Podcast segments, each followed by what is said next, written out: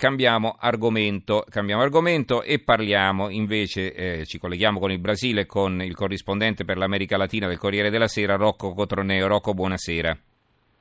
Buonasera a voi. Buonasera. Allora, ti abbiamo chiamato e ti ringraziamo per la tua disponibilità per raccontarci invece che cosa sta succedendo in Brasile, insomma qualcosa di clamoroso, c'è una richiesta di arresto addirittura per l'ex presidente Lula, di che si tratta? Questa è la notizia di oggi e segue una, una, settimana molto confusa, c'era già stato, come ricorderete, una, una perquisizione nei suoi uffici, era stato portato a deporre eh, in modo coercitivo dai giudici e adesso arriva un'altra cosa diversa che un, un, una richiesta di, di, di, arresto di carcere preventivo per un, uno scandalo avvenuto a San Paolo. Allora, eh, è un'altra procura, non è la procura principale che sta conducendo le, la Grandi Mani Pulite brasiliana, che è a Curitiba, questa è la procura di San Paolo e sta indagando in particolare su un episodio che è in parte legato a episodi di corruzione, ma non è detto che riguarda un appartamento al mare che sarebbe di proprietà di Lula ma non è mai stato dichiarato. Quindi la richiesta di arresto è per riciclaggio, per aver occultato del patrimonio e falso ideologico per non avere eh, dichiarato una proprietà nella, nella dichiarazione dei redditi. Eh, detto questo, va chiarito, è una richiesta de, dei magistrati e, e la richiesta va convalidata da un giudice, quello che corrisponde al nostro GIP sostanzialmente.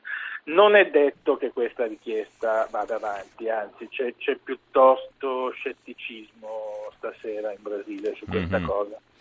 Senti, eh, come eh, è stata commentata questa notizia a livello politico e anche dai mezzi di informazione? Quale risalto ha in Brasile?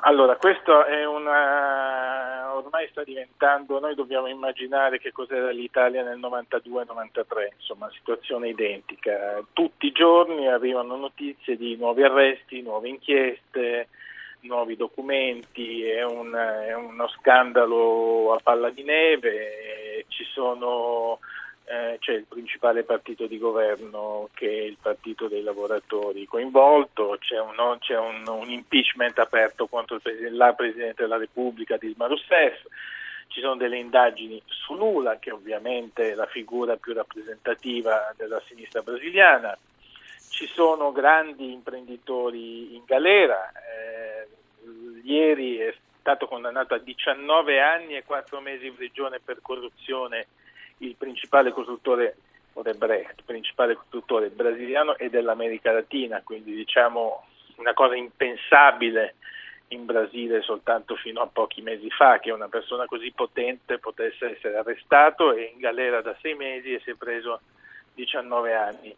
Eh, si, è, si sono risvegliate le procure, ci sono delle nuove leggi anticorruzione che prima non esistevano e che quindi diciamo, facevano finire tutto a taralluce vino, invece adesso ci sono delle procure molto agguerrite, hanno cambiato sistemi, metodi di indagine, ripeto, è la mani pulita brasiliana. Mm-hmm.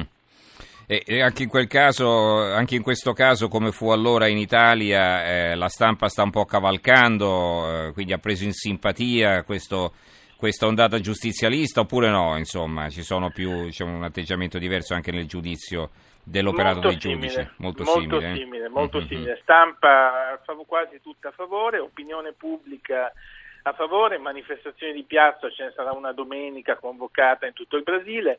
Eh, il giudice simbolo, il Di Pietro brasiliano è questo Sergio Moro, che è un, un giudice che è diventato un eroe nazionale.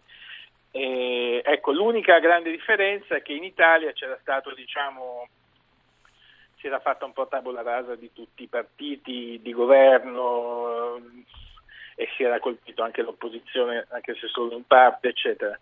Mentre qui c'è proprio una concentrazione, diciamo, di munizioni contro il partito di governo, il PT, quindi eh, quello che rappresenta il potere in Brasile dal, 90, dal 2003, cioè dall'anno della prima elezione di Lula.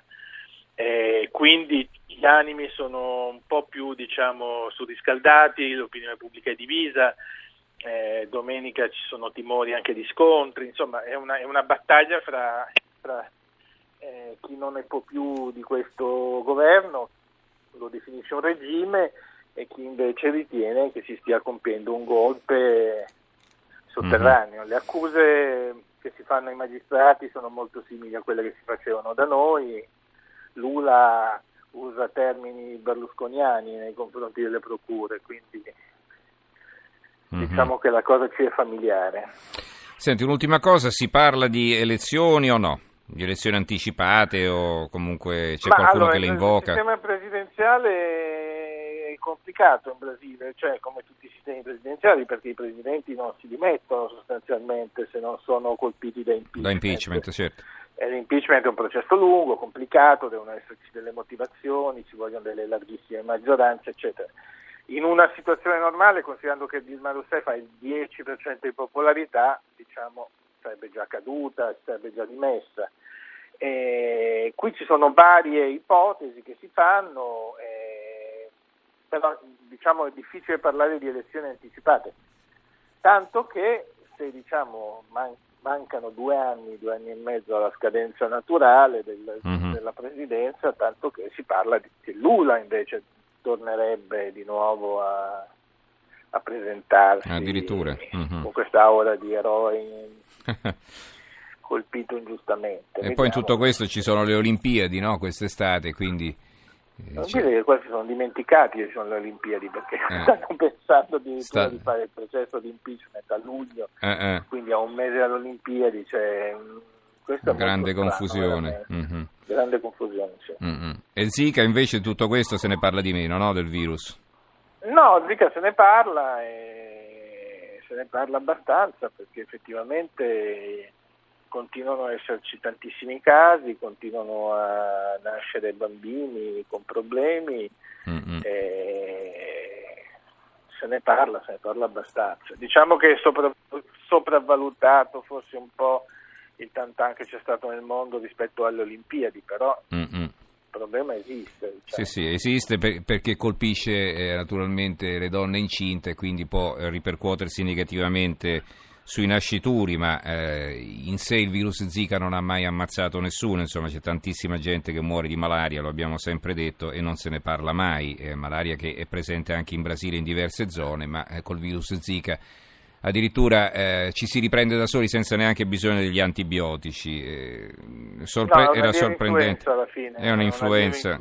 È un'influenza eh. anche eh, non, non, particolarmente no, cattiva. Quasi sempre senza febbre. Senza febbre, vabbè. Comunque ringraziamo allora veramente Rocco Cotroneo, corrispondente per l'America Latina del Corriere della Sera. Grazie Cotroneo per questo aggiornamento importante che ci hai dato. Grazie e buonanotte.